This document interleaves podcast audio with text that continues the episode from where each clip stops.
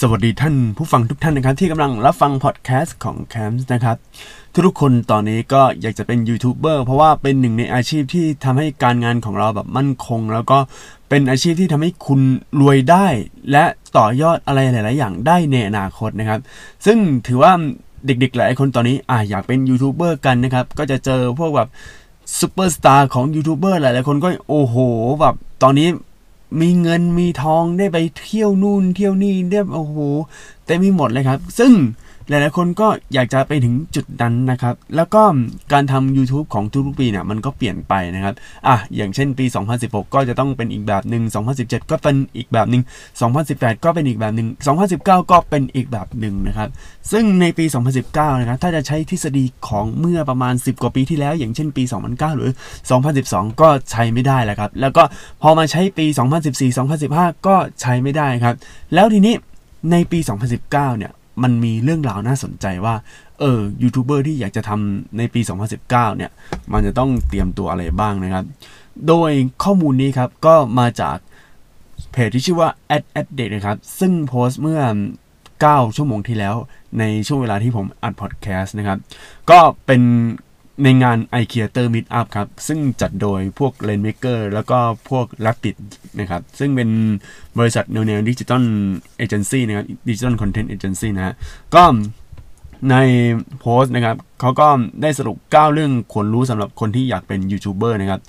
ก็เป็นเกี่ยวกับ YouTube นะครับประจำปี 2019 ครับ จากงาน i c r e a t o r Meet Up ครั้งที่ 4 นะครับ เอาจริงๆ งานนี้ผมก็อยากไปนะ แต่ว่าผมไม่ได้ทำ YouTube ตอนนี้ไง คือไองานที่แบบทำเกี่ยวกับพอดแคสต์ผมไม่ได้ไป โอ้ย ตอนนั้นไม่ได้อยากทำพอดแคสต์ไงแล้วพอมาทำพอดแคสต์ก็ โอ้ย ไม่เป็นไร แต่ว่าเดี๋ยวค่อยว่ากันอีกทีนะครับ ทีนี้มาก้าวเรื่องที่ว่ามันมีอะไรบ้าง เดี๋ยวผมก็จะอ่านแล้วก็มีการวิเคราะห์อะไรเพิ่มเติม แล้วก็มีความคิดเห็นส่วนตัวนะครับ โดยพวก9เรื่องเนี่ยส่วนใหญ่ก็จะมาจากของ Ad Addict ที่เขาสรุปมานะครับ อันแรกเลยครับ คือเรื่องของ Facebook User ไม่เหมือน YouTube User นะครับ ซึ่งใน Ad Addict เขาเขียนว่าวัตถุประสงค์ของคนที่เข้า YouTube แล้วก็ Facebook เนี่ย มันไม่เหมือนกัน คนที่เข้า Facebook เข้ามาอ่านฟีดแล้วแวะดูวิดีโอ แต่คนที่เข้า YouTube ตั้งใจกดเข้าไปดูวิดีโอ ฉะนั้นกลุ่มคนดูจึงไม่เหมือนกัน คือหลายๆคนเนี่ย ที่อะเป็นยูทูบเบอร์แบบ คือบางคนอาจดังจากยูทูบเบอร์ยังจาก YouTube มาก่อนนั้นนั้น แล้วก็ไปอยากจะแบบเพิ่มเติมอะไรใน Facebook ใช่ไหมก็มันวิดีโอมันจะไม่เหมือนกันคือพฤติกรรมการอ่านมันไม่เหมือนกันครับ เพราะว่าใน Facebook เนี่ย เวลาเราเสิร์ชดูวิดีโอเนี่ย คือต้องดูก่อนคือ YouTube เนี่ย เข้าไปแล้วเนี่ย มันจะมีพวกวิดีโอหลายวิดีโอเข้ามาเรียงกันเลยครับ เดี๋ยวผมจะเปิด YouTube สดๆ ให้ดูแล้วว่าใน YouTube ตอนนี้มันมีอะไรบ้างในหน้าแรกของเขาครับ ก็หน้าแรกเลยในแถวบรรทัดแรกก็จะเป็นพวกโฆษณา ก็อย่างล่าสุดก็จะเป็น Lazada แล้วก็แถวที่2นะก็จะเป็นช่องทีมทางเราแนะนำก็ คือเอาง่ายๆ คล้ายๆ พวก Spotify หรือว่าพวก Netflix ที่เราดูแบบอันนั้นบ่อยๆ แล้วพอมาดูเนี่ยมันก็จะรีเลทกับช่องที่แบบ เอออะไรอย่างนี้ แต่ทีนี้มันไม่ใช่ช่องที่แนะนำครับ ก็ไม่ใช่ช่องนี้แนะนำอย่างเดียว ก็จะเป็นคลิปวิดีโอที่แนะนำซึ่งเรียนมาจากพฤติกรรมการดูของเรานะครับ แล้วก็ย้อนอันที่ 3 ก็จะเป็น YouTube Mix List นะครับ ก็จะเป็นพวกแบบเอาคลิปหลายๆคลิปมา แล้วก็มาสร้างเป็น playlist เพื่อ เหมาะกับตัวเรานะครับ แล้วก็อันที่ 4 ก็จะเป็นตัวอะไรอะเป็นโพสต์ที่แบบว่าแจ้งเตือนพวก YouTube Creator อะไรต่างๆนะฮะคือให้บอกว่าคน Subscriber เข้ามาดูนะครับ แล้วนี้ก็จะเป็นอันที่ 5 ก็จะเป็นพวกคลิปที่เรายังไม่ได้ดูจบ แล้วก็เขาเอาโชว์ให้แบบว่าเราดูให้จบนะนะเอออารมณ์ประมาณนี้ นี่คือในของหน้าแรกของ YouTube จะเป็นแบบนี้คือมันมีแต่คลิปวิดีโอคลิปวิดีโอคลิปวิดีโอ แล้วก็มันมีแอดก็มีแค่อันเดียวก็คือข้างบนสุดนะครับ ก็เป็นของ Lazada ที่ผมดูนะครับ แล้วใน Facebook อะ่ะมันมีอะไรบ้างล่ะ ก็การเรียงคือมันจะเรียงแบบ รวมทุกสิ่งทุกอย่างในฟีดเรื่องการเลื่อนก็มันจะเลื่อนลงข้างล่าง คือถ้าในอะไรอะ่ะ คือฟีดของ Facebook จะมี 2 ที่ ไม่ใช่ไม่ใช่2ที่3น่าจะมี 4 ที่ที่แรกก็คือ ในหน้าแรกเลยคือเปิด Facebook มามันจะเข้าแบบซ้ายสุด ถ้าเปิดในมือถือเนี่ย มันจะมี feed story แล้วก็ feed ตัว New Feed ทั่วไปนะครับ ซึ่ง New Feed เนี่ย ก็จะเป็นรวมเรื่องราวทั้งหมดเลย แล้วก็วิดีโอ แล้วเวลาเราเลื่อนสมมุติอ่าดูวิดีโออะไรที่ใช่ไหมถ้าเป็นภาพทั่วไปก็อ่าเราก็ไม่ไม่ได้สนใจมาก แต่ว่าถ้าแบบคืออะไรที่มันเฮ้ยเคลื่อนไหวเราต้องหยุดดู เลยกลายเป็นว่าคนที่ดูใน Facebook เนี่ย เราไม่รู้ว่าเราตั้งใจจะดู แต่ว่าเห็นแล้ว เอ้ย อันนี้มันน่าสนใจก็เข้าไปดูอะไรแบบนี้ครับ แล้วก็พฤติกรรมการดูพวกคลิปของ Facebook เนี่ย มันจะเป็นพฤติกรรมที่ไม่ก็ไม่ได้อยากฟังพวกเสียง เพราะว่าอยู่ๆขู่พุ่งมาแล้วมันตกใจมันก็ไม่ใช่นะครับ และทีนี้คือถ้าใน YouTube เนี่ย มันเวลาเราเอาคือถ้าสมมุติ ในมือถือมือถือก็จะพอเลื่อนแช่ แล้วก็จะเป็นพวกแบบจำเนลแบบย่อๆไปเรื่อยๆนะครับ แต่ว่าคนส่วนใหญ่เวลาดู YouTube เขาไม่ได้ดูผ่านมือถือนะ อันนี้ถ้าพูดตามตรง เว้นแต่ว่าคนที่ไม่ได้แบบ คือเอาจริง ๆ คนส่วนใหญ่ดู YouTube ผ่าน PC หรือว่าผ่านพวกแบบพวกทีวีมากกว่านะครับ แต่ว่ามือถือเนี่ย มันน้อยมากจริงๆนะ อันนี้ถ้าพูดตามตรงที่ผมสังเกตมา คนดู YouTube ผ่านมือถือน้อยมากนะ แต่ว่าการดูพวกเฟดเรื่องพฤติกรรมอะไรอย่างเงี้ย ก็คล้ายๆกัน อย่างถ้าในถ้าใน PC นะครับ เอาเคอร์เซอร์มาวางตรงตำเนลของคลิปใดคลิปหนึ่ง มันจะโชว์ตัวอย่างแค่สั้นๆ เท่านั้น คือโชว์ประมาณสักสามวิแล้วก็พอปล่อยออกไป แล้ว โผล่มาแล้วก็คลิปเดิมนะครับ เป็นตำเนลคือมันเป็นตัวอย่างเดิมเฉยๆนะครับ เป็นพรีวิวเดิมนะครับ แล้วก็พอถ้าเป็นของ YouTube ก็จะเล่นเลย คือการเล่นเนี่ยมันจะคล้ายๆ Facebook แต่ว่าเราจะต้องแช่คลิปนั้นประมาณ 3-4 วินะครับ แล้วก็มันก็จะเล่นนะเอออันนี้ก็คือในอัลกอริทึมแล้วก็การเล่นของ YouTube นะ การวิดีโอ แต่ Facebook เวลาเลื่อนเลื่อนไป ปุ๊บถ้าเป็นคลิปมันจะเล่นให้ทันทีคือถ้าเลื่อนเกิน 50%นะครับ มันจะเป็นแบบห้ามันจะเลื่อนแบบปุ๊บอ้าวเล่นทันทีแล้วเราก็ต้องดูนะครับ ไม่ว่าจะโฆษณาไม่ว่าจะเกมไม่ว่าอย่างเงี้ยคือถ้าเลื่อนปุ๊บขึ้นเลยทันทีนะครับ มันจะเล่นทันทีนะดังนั้นคือวิธีการการดูของ Facebook กับ YouTube มันจะต่างกันนะครับทวนอีกครั้งหนึ่งนะครับ คือวัตถุประสงค์ของคนที่เข้า YouTube และ Facebook อะมันไม่เหมือนกัน คนที่เข้า Facebook เข้ามาอ่านฟีดและแวะดูวิดีโอ คืออ่านฟีดก่อนแล้วเฮ้ยมันเตะตาก็ดูวิดีโอ โดยที่ไม่ได้ตั้งใจว่าจะดูด้วยซ้ำคือมันจะแรนดอมอะเออแต่ว่า YouTube เนี่ยเห็นแบบหน้าปกเฮ้ยมันน่าสนใจดีคือเขาเห็นปกแล้วแบบเฮ้ยมันเป็นเรื่องที่น่าสนใจแล้วก็ หรือจะเสิร์ชหรืออะไรก็ได้ ก็ก็ดูได้นะครับนะ อันนี้คืออันแรกนะ ต่อไปอันที่ 2 Facebook วิดีโอไม่เท่ากับ YouTube วิดีโอเช่นกัน จากข้อ 1 เพราะคนดูของ Facebook และ YouTube ไม่เหมือนกันวิดีโอที่ลงในแต่ละช่องทางก็ควรจะแตกต่างกัน เพราะคุณดูใน Facebook จะชอบวิดีโอที่สั้นๆ ไม่เกิน 3 นาที ส่วนใน YouTube คนเข้ามาดูเพื่อวิดีโออยู่แล้วทำเป็นวิดีโอยาวๆได้เลย รวมไปถึงปกติปกวิดีโอที่ก็ควรจะแตกต่างกันด้วยนะครับ อะเดี๋ยว เดี๋ยวเล่าให้ฟังคือ Facebook เนี่ย คนที่ดูอะ มันจะเป็นพวกเลื่อน มันจะต้องเป็นวิดีโอแนวตั้ง หรือว่าวิดีโอเป็นสี่เหลี่ยมจัตุรัสนะครับ แล้วการเลื่อนดูเนี่ยเขาเขาแบบส่วนใหญ่บอกว่าให้ประมาณไม่เกิน 3 นาที เพราะว่าการที่จะไปดูอันอื่นเนี่ยมันโคตรง่ายเลยครับนะ อันนี้คือปกติอะถ้าสมมุติดู YouTube เนี่ยเอาเอา Facebook กันดีกว่า คือไม่อยากดู YouTube เดี๋ยวงงนะครับ คือเวลาเราเลิกดูคลิปใน Facebook เนี่ย มันมีหลายกรณีมากคือ คือเอาง่ายเลยนะ เลื่อนไปเรื่อยๆนะ พอพอเลื่อนเสร็จ อ้าว อยู่ๆก็แบบเลิกเฉยเลยนะฮะมันจะเป็นอย่างนี้ คือแบบว่า เฟซเราก็เป็นอะไรกันเนี่ย คือวิธีการการเลิกดูคลิปของเรานะครับ ใน Facebook นะถ้าเลื่อนดู อันต่อไปก็คือเลิกดูเลยนะ คือถ่ายขึ้นคือจบเลยนะ เออ เลิกดูเลยคือจบ แล้วจะมาดูซ้ำก็ไม่ดูแล้วอะเออ นะ อันนี้คือโอ้โห เป็นอะไรที่ทำร้ายจิตใจมากนะครับ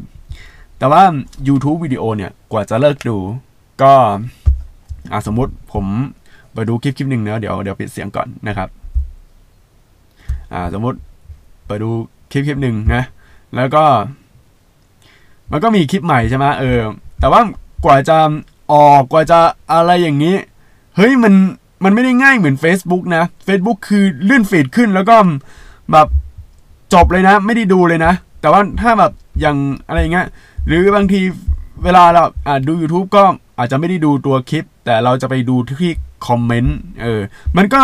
วิดีโอก็ยังเล่นอยู่ ต่อให้เราดูคอมเมนต์ก็ยังเล่นอยู่แต่ Facebook เนี่ยดูคอมเมนต์วิดีโอหยุดเลยนะครับ เออ อันนี้ยกเว้นดูดูของอะไรอะดูคอมเมนต์ถ้าดูคอมเมนต์อะ เออคอมเมนต์ของของ Facebook คือ มันก็หยุดนะ เออ เนี่ยมันหยุดเลยไม่แต่ว่าเราเปิดเสียงนะ่ะเออ มันจะไม่หยุด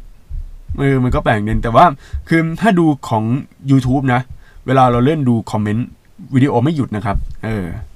อันนี้คืออารมณ์ประมาณว่า YouTube เนี่ยพยายามให้เราอะอยู่ในวิดีโอนี้ให้นานๆนะครับ ให้นานๆเลยทีเดียวนะอะต่อไปนะครับ ต่อไปคือ YouTube Story คือโอกาสทองอันใหม่ เป็นฟีเจอร์ใหม่ใน YouTube ที่เพิ่งมาและน่าสนใจมาก โดยจะเป็นรูปของวิดีโอสั้นๆ โดยจะอยู่ 7 วัน แต่ตอนนี้ใช้ได้เฉพาะคนที่มียอด Subscribe 10,000 เท่านั้นนะ ความน่าสนใจของฟีเจอร์นี้อย่างคือมันอยู่ข้างบนสุดเลย ดังนั้นเวลาคนเปิดแอปเข้ามาจะเห็นเป็นอย่างแรก แล้ว YouTube Story ที่ว่าเนี่ยต้องเปิดในมือถือนะครับ อันนี้คือสำหรับคนที่แบบเฮ้ยดู YouTube ผ่านมือถือ ก็ เป็นอะไรอะ คือถ้าทำคอนเทนต์ที่แนวแนว personal branding มาก ๆ พวกแบบ เออ เป็นยูทูบเบอร์สายวีล็อกสายแบบไปเที่ยวอะไรเงี้ย อันเนี้ยโคตรได้เปรียบเลย คือมัน personal มาก ๆ คือคนเขาอยากติดตาม คืองี้ครับ คนเราเนี่ย เขาไม่ได้อยากติดตามชื่อของคนคนนั้นเพียงอย่างเดียว ก็ลองดูแล้วกันนะ คนเขาจะติดตามอะไรที่แบบเออมันมีความเป็นคนนะครับมันมีความเป็นคนอะเอาง่ายๆเพจเมเจอร์เพจเมเจอร์ชอบอะล้อเลียนกับพวกกระแสสังคมอะไรต่างๆ คือชอบแบบเปิดเรดดิ้งอะไรเงี้ยเนี่ยคือมันมีความเป็นคนไงแบบว่าคนมันชอบแบบเฮ้ยมันเฮ้ยมันมีเรื่องนี้ว่ะเออเรามาอะไรอย่างเงี้ยเออ แต่ว่าถ้าเป็นแบบช่องที่มันมีความเป็นทางการแบบพวกแบรนด์ดังแล้วก็ส่งเงี้ยคือมันมีความเป็นแบรนด์อะมันมีความเป็นทางการอะ มันเอาไว้ติดต่อธุรกิจมันไม่ได้เป็น personal มากอะ่ะ มันก็เลยเออมันก็ไม่ได้สนิทอะไรขนาดนั้นนะครับ ก็จะเป็นอย่างนี้ไปนะฮะอันนี้เป็นช่องทางของคนที่ชอบอัพอะไรบ่อยๆ แต่ว่าการอัพ YouTube Story เนี่ย มันต้องเป็นดาวเด่น YouTube จริง ๆ นะ แล้วก็คนที่ดูเนี่ยมันไม่จำเป็นต้องไปใส่ production อะไรเยอะแยะใน YouTube อะไรก็ได้นะครับ ใน YouTube Story นะ แต่ว่าถ้า production เนี่ยก็อะไปจัดใน YouTube อะไรอย่างนี้เลยนะครับ อะ ต่อไปนะครับ ช่วงหลังจำนวนคนดู YouTube ที่โตเร็วที่สุดคือผู้ใหญ่ กลุ่มคนที่เข้าใช้ YouTube ที่โตไวที่สุดในตอนนี้ก็จะเป็นช่วงอายุ 35-55 ปี ใครที่จะทำคอนเทนต์ที่ทาร์เก็ตผู้ใหญ่เป็นช่วงเวลาที่เหมาะสมเลย อีกเหตุผลหนึ่งที่ทำไมช่วงหลังนี้ กลุ่มคนที่เติบโตเร็วก็คือกลุ่มผู้ใหญ่ เพราะว่าใน YouTube เป็นตลาดที่เด็กๆ และวัยรุ่นจนถึงวัยทำงานก็อยู่กันจนเริ่มอิ่มตัวแล้ว เอ้ย อันนี้คือเรื่องจริง คือบางคนแบบเออดู YouTube แบบนานๆใช่ไหม ก็อาจจะไป Twitter บ้าง ไป Facebook บ้าง เอ้ย อันนี้เรื่องจริงเพราะว่า คืออย่างผมเนี่ย ตอนเนี้ย ผมไม่ได้อยากจะดู YouTube อะไรขนาดนั้นนะ แต่ผมไปฟังพอดแคสต์แทน เออ เพราะอะไรรู้ไหมคือ YouTube เนี่ยข้อเสียอย่างใหญ่หลวงเลยคือ เวลาเราไปแบบเปิดดูคลิป YouTube เนี่ยแล้วไอคลิป YouTube ส่วนใหญ่ถ้าแบบอ่ามันจะเป็นกึ่งกึ่งพอดแคสต์เนี่ย มันมันก็พอดแคสต์แบบ มันไม่มีฟีเจอร์ที่แบบมันเหมือนพอดแคสต์จริง ๆ อะ อันนี้พูดกันตามตรงนะ ถ้าเราเปิดคลิป YouTube ในมือถือนะ ปิดหน้าจอเมื่อไหร่หยุดเล่นนะ แต่ว่าพอดแคสต์ปิดหน้าจอ ปิดหน้าจอมือถือมันก็ยังเล่นอยู่ แล้วก็พวกแบบคลิปในแนวพอดแคสต์ของ YouTube เนี่ย มันจะเรียกไงเดียส่วนใหญ่มันเป็นคลิปแค่สั้นๆนะประมาณ 10 กว่านาที แล้วก็มันต้องเปิดเสียง เฮ้ยมันคือมันลงทุนไปโปรดักชันเพื่อแบบเออ ค่อยคนดู YouTube ไงแต่ว่าถ้าเปิดแบบเปิดไปด้วยแล้วทำงานไปด้วยเนี่ย มันมันก้ากึ่งเกินไป แล้วก็มันไม่ได้เต็มที่อะคือผมพยายามฟังให้มันเหมือนพอดแคสต์จริง ๆ นะตอนนี้ คือบางคนก็แบบอ่า บางคนอยากเข้าเข้าบางคนที่อยู่ข้างในก็อยากออกนะครับ ผมคนหนึ่งอะที่ตอนนี้เริ่มไม่อยากดูพวกแบบเออคลิป YouTube เหมือนในเมื่อก่อนแล้ว เพราะว่าเวลาผมเปิดดู YouTube เนี่ย ผมจะต้องแบบเพ่งการสนใจเนี่ยไปที่ YouTube ในการเลือกดูคลิปคลิปหนึ่งไปเงี้ยแล้วมันเสียเวลาแต่ว่าพอดแคสต์เนี่ยผมฟังต่อเนื่องไปเลย แล้วก็ตัวพอดแคสต์เองเนี่ยมันมีการแบบว่า มีจับเวลาแบบว่า เออ ให้หยุดประมาณ 10 นาทีนะ ถ้า 10 นาทีก็มันจะหยุดอะไรเงี้ย คือมันเหมาะสำหรับการออกกำลังกายแบบ weight trainingมาก ๆ เพราะว่าเวลาผม weight training เนี่ย ผมจะต้องแบบ เออ เล่นท่านี้ 10 นาที เล่นท่านี้ 10 นาทีอะไรอย่างเงี้ย แล้วพอครบ 10 นาที ผมก็อ่าเปลี่ยนท่าใหม่ เนี่ย มันดีตรงนี้แต่ว่า YouTube ไม่ได้ไม่มีฟีเจอร์ไอ้ตรงนี้เลย คือมันเป็นมันเกิดมาเพื่อดูวิดีโอไม่ได้ทำพอดแคสต์นะครับ ก็กลายเป็นว่าคนที่ฟังพอดแคสต์ก็ไปฟังพอดแคสต์จริง ๆ ก็โหลด Google Podcast หรือว่าพวก Spotify หรืออะไรอย่างนี้ แต่ผมยังเสมอนะ คือถ้าใน Android เนี่ย Google Podcast คืออันดับแรกเลย คือมันโอเคเลยนะ เป็นแอปที่ถือว่าดี แต่ว่าถ้าในใน iPhone ก็เป็น Apple Podcast ไปนะครับ แต่ว่า SoundCloud ที่คนชอบอัพอะไรอย่างเงี้ยตัว SoundCloud เองมันไม่ได้เกิดมาเพื่อเป็นตัวแอปฟังพอดแคสต์โดยเฉพาะนะ เพราะว่าพวกแบบฟีเจอร์อะไรเงี้ยมันไม่ได้อะไรขนาดนั้นมากมายนะ อันนี้ถ้าพูดหลักตามตรงนะครับ ทีนี้ถ้าอ่าสมมติเด็กวัยรุ่นที่แบบอ่าเบื่อ YouTube เบื่ออะไรเงี้ยเขาก็ไปอะไรบ้างอะอะอาจจะไป TikTok บ้างไป Instagram คือหลังๆมาพวกเด็กๆเขาแบบ คือต้องเข้าใจก่อนว่าเน็ตมือถือของประเทศไทยเนี่ย มันเป็นบริการที่มันไม่ใช่แบบเหมาจ่าย เหมือนพวกเน็ตอะไรอะเหมือนเน็ต FFTX เหมือนพวกเน็ตไฟเบอร์คือมันจะต้องมันมีค่าของ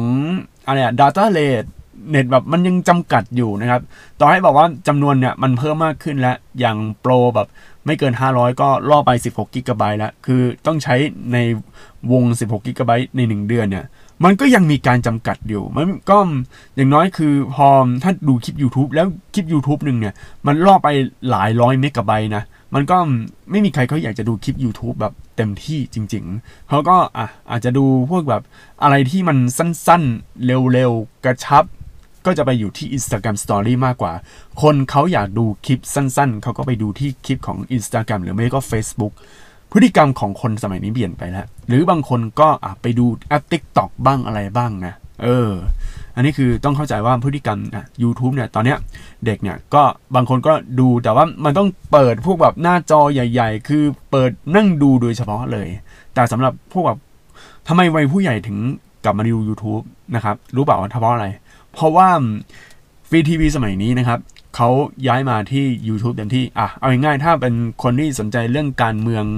ก็อย่าง Voice TV ตอนนี้ก็เริ่มลง YouTube แบบเต็มที่แล้ว มันไม่ได้แบบเมื่อก่อนลงน้อย แต่ว่าตอนนี้เริ่มลงเยอะ แล้วก็พวกมติชนพวกอะไรพวกเนี้ยเขาก็ทำ YouTube แบบเออทำให้คนที่ดูอะที่เป็นผู้ใหญ่เนี่ย มันเริ่มเข้ามามากขึ้นไงเขาก็สนใจเรื่องการเมือง แล้วก็ใน Facebook เนี่ย ก็เอาไงอะ มันมีแต่คนที่เขียนข่าวเท็จบ้างมีคนแต่งเรื่องบ้างอะไรบ้าง ไปทวิตเตอร์มันก็แสดงความคิดเห็นแบบตรงไปตรงมามากเกินไปใช้คำหยาบคายแบบอะไรนู่นนี่นั่นเต็มไปหมดเลย พอไปดู YouTube มันก็มีอะไรที่มันกันกอง คือเอาจริงๆนะคน Generation X หรือ Baby Boomer เนี่ยเขาต่อให้เขาดูพวกคลิป พวกว่าไม่ใช่คลิปเนี่ย ต้องเรียกว่าต่อให้เขาดูพวกแบบ พวกทีวีตามอะไรอย่างนี้ทั่วไปใช่ไหมแต่เขาก็ต้องทวินหา YouTube เพราะว่ามันสะดวกกว่าเยอะนะครับเอออะต่อไปครับ 5. YouTube เป็น Search Engine อันดับ 2 ของโลกแล้ว สมัยก่อนข้อมูลทิปส์หรือ How to คนจะเขียนเป็นบทความลงบล็อกมากกว่า แต่ตอนนี้พอมีคนทำเป็นรูปแบบของวิดีโอกันเยอะขึ้นมาก ๆ คนหันมาเ e ิร์ชในรูปแบบของวิดีโอบน YouTube กันมากขึ้น อันนี้คือเป็นเป็นเรื่องจริงจริงมันก็เป็น Search Engine อันดับต้นๆตั้งแต่ไหนแต่ไรเพราะอะไรรู้ไหมคือเวลาเราทำคลิป YouTube เนี่ย มันก็จะเข้าไปใน Google ได้ด้วยนะครับ แล้วพอแบบ search ใน YouTube เนี่ย มันก็จะขึ้นเรียงเยอะแยะเต็มไปหมดคืออย่างนี้พฤติกรรมการเข้าใน YouTube เนี่ย มันไม่ซับซ้อนคือ YouTube เนี่ย search เนี่ยเป็นแบบวิดีโอจริง ๆ แต่ว่าถ้าแบบใน Twitter หรือ Facebook หรืออะไรเงี้ย search แล้วมันเจอการค้นหามันหลายประเภทมากอะ มันไม่ใช่แค่วิดีโออย่างเดียว มันจะเป็นพวกชื่อเพจ มันจะมีชื่อชื่อเพื่อนชื่อนู่นชื่อนี่มันมันหายากอะ่ะ มันส่วนใหญ่เขาจะเอา priority เป็นพวกชื่อเพจ หรือว่าชื่อเพื่อนมาขึ้นอันดับแรกสำหรับถ้าเราจะ search ใน Facebook นะครับ แต่ว่าถ้า search ใน Twitter เนี่ยมันก็จะอะไรก็ไม่รู้ เฮ้ยมันก็ได้นะ Twitter ก็ได้อยู่แต่ว่ามันจะเป็นพวกแนวแนวแฮชแท็กมากกว่า แต่ว่าถ้าเสิร์ชว่าสิ่งที่เราต้องการหาในตอนนั้นเนี่ย YouTube กับ Facebook เอ้ย YouTube กับ Google ถือว่าอันดับแรก ๆ นะครับ อะ ต่อไป ไปสิครับยูทูบเบอร์กลายเป็นคนทำเงินมากที่สุดใน YouTube บน YouTube เมื่อก่อนอาจจะเป็นค่ายเพลงที่ทำเงินเยอะที่สุด แต่ตอนนี้กลายเป็นยูทูบเบอร์ที่ทำเงินจาก YouTube ได้เป็นกอบเป็นกำอ่า อันนี้เป็น case study ที่หลายคนใฝ่ฝันอยากจะเป็นยูทูบเบอร์กันนะครับ อ่าทีนี้ผมจะบอกบุญ บอกบุญคือจะได้ไง บอกว่าคนที่จะทำเป็นยูทูบเบอร์นะครับ ถ้าคุณอยากแบบรวยจริง ๆ นะอะคุณต้องลงทุนเยอะแล้วคือลงทุนทุกสิ่งทุกอย่างไม่ว่าจะลงทุนเรื่องของเงิน พวกแบบว่าอะไรพวกโปรดักชันและลงทุนเรื่องเวลา เวลาก็คือลงทุนในการแบบใช้เวลาให้มันเติบโตเรื่อยๆแล้วก็ทำคลิปอย่างเงี้ยเติบโตเรื่อยๆเรื่อยๆเรื่อยๆมากขึ้นนะครับเอ้ยนี่คือเป็นแบบคือสิ่งที่แบบหลายคนอยากจะทำนะ แล้วก็ YouTube เนี่ยณตอนเนี้ย เอาจริงๆมันเดี๋ยวผมจะพูดเรื่องโปรดักชันในตอนท้ายๆหลังจากที่ผมพูดเรื่องอันนี้จบดีกว่านะครับ คือยูทูบเบอร์กลายเป็นคนทำเงินมากที่สุดเนี่ยเขาทำเงินมาจากไหน คนดูยอดวิว แล้วก็มาทำ monetization ที่แบบว่ามันแบ่งเป็นรายได้อะไรอย่างนี้ใช่ไหมมันก็ส่วนหนึ่ง แต่ส่วนใหญ่ จะบอกว่า เอาอันนี้เอาพูดตามตรงนะ พวกรายได้พวกเนี้ยเขาจะคิดว่าคือพวกยูทูบเบอร์ส่วนใหญ่ เขาจะคิดว่ามันเป็นค่าขนมเฉยๆนะครับ เป็นแค่ค่าขนมเองเออแต่เงินที่เขาหวังมากที่สุดคือพวกสปอนเซอร์นะครับ อันนี้ต้องเข้าใจด้วยคือบางคนโอ้โหทำเพื่อได้สปอนเซอร์นี่แหละครับ คือเหตุผลที่แท้จริง เพื่อให้สปอนเซอร์มาลงนะครับ แต่นี้สปอนเซอร์มาลงมันก็เริ่มยากมากขึ้นแล้วเพราะว่ามันคนทำหลายคนไงแล้วก็ต้องมาแข่งว่าใครจะได้สปอนเซอร์โอ้ยมัน ยากนะนี่เพราะพูดตามตรงถ้าคุณแบบโอ้โหลงทุนเพื่อเป็นยูทูบเบอร์นะ อันนี้คือความเสี่ยงมากๆครับแต่ว่าถ้าคุณแบบเก็บเล็กผสมน้อยแล้วก็ลงแบบตอนแรกทำคลิปแบบไม่ค่อยดีโปรดักชันน้อยๆแล้วก็พอหลังๆมาเริ่มเริ่มโปรดักชันมากขึ้น ก็ถือว่าดีนะครับอะต่อไปอันนึงนะครับ YouTube เปิดตัว Thailand Creator Community แล้วนะครับ ตอนนี้เรามี YouTube Creator Community ที่ยูทูบเบอร์ที่มียอด Subscribe เกิน 10,000 เข้าไปใช้งานได้แล้วครับ และมีเวิร์กช็อปให้ร่วม โอ้โห ต้อง 10,000 ขึ้น คือมันจะมีแบบเกรดเกรดสูงมากขึ้นครับ ก็เป็นยูผมเคยได้ยิน YouTube ไอ้ Thailand Creator Community นะครับ เคยมีอยู่นะฮะ แต่ทีนี้ก็ผมไม่รู้ข้อมูลเพิ่มเติมว่า อันนี้มัน Thailand Creator Community มันเป็นยังไง แล้วต้อง 10,000 มันวิธีใช้ไงเดี๋ยว ก็เดี๋ยวเสิร์ชตอนนี้ดีกว่า แล้วก็ลองอ่านให้ฟังนะครับ เดี๋ยวแป๊บนึงนะ เพราะว่าไม่ได้ทำ YouTube นานแล้ว แต่ว่าสำหรับคนที่เออติดตามจาก YouTube แล้วอยากจะมา อยากให้ทำ YouTube อะไรอย่างนี้ใช่ไหมแน่นอนมาแน่นอนแต่ว่าอยากกลับมาในรูปแบบแบบโปรดักชันเต็มที่เออให้มันเหมาะสมหน่อยนะครับ เฮ้ย ไม่มี เออ ช่างมันนะ ข้ามข้ามอะต่อไปแปด คอนเทนต์วิดีโอ advertorial เริ่มได้รับความนิยมอย่างมาก ข้อมูลจาก Rainmaker Research นะครับ เพราะว่าตอนนี้คอนเทนต์วิดีโอที่ได้รับการสนับสนุนจากแบรนด์มียอด engagement เพิ่มขึ้นถึง 15%และ 4 หมวด ที่มีการจ้างงานเยอะที่สุดคือ beauty motor communication และรวมไปถึงแบรนด์โทรศัพท์มือถือและ retail ห้างร้านต่างๆ นะครับ อ่า ทีนี้พวก beauty blogger ดังมากใน YouTube ครับ เฮ้ย อันนี้เอาจริงๆ เพราะว่ามีเพื่อนผมคนหนึ่งที่เป็นบล็อกเกอร์นะเขาก็ เป็นคือทำ YouTube แต่คนนี้เขาดังมาจาก IG แล้ว Facebook มาแล้วครับ แล้วก็มาทำเป็น YouTube บ้าง ก็สอนแต่งหน้าสอนนู่น เฮ้ย คือเขาเก่งนะ เออ แล้วแบบวันนี้มันเริ่มเติบโตขึ้นเรื่อยๆแล้ว อันนี้ไม่น่าเชื่อจริงๆว่ามันจะเติบโตได้ถึงขนาดนี้นะครับ ในเรื่องของ beauty แล้วก็พวกแต่ไอมอเตอร์อะมอเตอร์ที่เป็นรถมันมันได้ด้วยเหรอ เฮ้ย เออ ก็ต้องเข้าใจก่อนว่าคนที่ติดตามตอนนี้เริ่มเป็นผู้ใหญ่แล้ว แล้วก็มอเตอร์เริ่มเข้ามา แต่สิ่งที่ผมเห็นคือ CPM มันยังไม่ โต เอองงเหมือนกันนะครับ อะ อันนี้อีกอันหนึ่ง YouTube จะเปลี่ยนแปลงการแสดงผลตัวเลข Subscribe ครับ ในเดือนกันยายนปีนี้ครับ YouTube จะเปลี่ยนการโชว์เลข Subscribe ที่จากเดิมจะเป็นจำนวนเต็มๆ เช่น1ล้าน5แสน72,567แต่ต่อไปจะโชว์เป็นตัวเลขแบบปัดเศษคือ 10k 230k เป็นต้น แล้วก็จะดึงตัวเลขแบบเรียลไทม์ตรงนี้มาโชว์ไม่ได้ คือตอนนี้ไอ้พวกตัวเลขเรียลไทม์เนี่ยเขาจะเริ่มไม่เอามาโชว์แล้วนะครับ แล้วพอมาดูใน YouTube ในช่องของแต่ละช่องนะครับ ก็ถ้าของญี่ปุ่นนะครับ คือถ้าเป็นจริงๆอะคือถ้าเราเข้าในพวกช่องของหลาย ๆ คนเนี่ย เออ มันก็เป็นมันก็จะขึ้นเป็นจำนวนตัวเลขจริง ๆ แต่ว่า ถ้าตรง Subscribe เนี่ยของเวอร์ชันญี่ปุ่นเนี่ย มันจะ ปัดเศษนะครับ เออ มันจะปัดเศษแล้วนะครับ แล้วก็มันจะมีการเปอร์เซ็นต์มากขึ้นเรื่อยๆนะฮะ อันนี้ผมก็ไม่รู้ว่ามันเพราะอะไรนะฮะ เออ อะทีนี้มาคุยมาคุย discuss กันอีกเรื่องหนึ่งนะครับ ที่ผมพูดเมื่อกี้นะฮะว่าแบบเออเรื่องของโปรดักชันของ YouTube นะครับ เออ บางคนสงสัยว่าโปรดักชันมันต้องดีไหมบางโปรดักชันมันต้องแบบโอเคไหมโปรดักชันมันต้องแบบเจ๋งอะไรอย่างนี้หรือเปล่านะครับ คลิปของ YouTube เนี่ย จะแบ่งเป็น 2 แบบด้วยกันนะครับ แบบแรกก็คือโปรดักชันธรรมดา อันที่ 2 คือโปรดักชันดีมากนะครับ จะบอกว่าคนที่ทำช่อง YouTube นะ เลือกอะไรก็ได้นะครับ อันนี้พูดตามตรงเลือกอะไรก็ได้เลย แต่ควรลงคลิปถี่ๆเออคุณจะเน้นโปรดักชันเยอะๆ แต่คลิปแค่ 3 นาที อ่าได้ แต่ว่าถ้าคุณ ขี้เกียจโปรดักชันเยอะแต่ว่าคลิปยาวๆ 10 นาทีเออนี่ก็ได้คือ weight คือแบบพยายามแบบชั่งเวลาให้มันสมดุลกัน ไม่ใช่แบบว่าอันใดหนึ่งแล้วก็โอ้โหไปตรงจุดนั้นเต็มที่เลยนะครับ เพราะว่า YouTube เนี่ย มันก็เป็นโซเชียลเน็ตเวิร์กอย่างหนึ่งนะครับ ลงคลิปถี่ๆไม่ใช่ถี่มากเกินไปคือ ให้ประมาณวันสองวันแล้วอ่าโผล่คลิปมาไปเรื่อยๆเนี่ย คนเขาจะเริ่ม แบบเข้ามา แต่ทีเนี้ยผมรู้สึกว่าการทำคลิป YouTube เนี่ยมันเป็นหนึ่งในสิ่งที่ยากนะครับ ถือว่ามันกระบวนการทำค่อนข้างยาก แล้วก็เวลาเราสร้างคอนเทนต์แต่ละอย่างเนี่ยมันจะมันมันถือว่ายากนะ อันนี้ถ้าพูดตามตรง ง่ายสุดก็คือโพสต์ในทวิตเอ่อทวิตเตอร์นี่คือแบบโพสต์ไม่เกิน2 5 0ตัวอักษรแล้วว่ามาลงอะไรเงี้ยง่ายนี่คือง่ายสุด แล้วก็อันดับรองมาก็คือโพสต์พวกภาพใน Facebook แล้ววิดีโอ Facebook บอกว่ายากไหม อันนี้ยากกว่า YouTube เนี่ยอันนี้พูดถ้าพูดตามความเป็นจริงอะโพสต์วิดีโอใน Facebook ยากกว่า YouTube เพราะว่าเราต้องใส่ซับไตเติลด้วย คือโปรดักชันเสร็จแล้วใช่ไหมไม่พอต้องใส่ซับ เพราะว่าอะไรรู้ไหมคนที่ดูคลิปวิดีโอของ Facebook เนี่ยเขาเลื่อน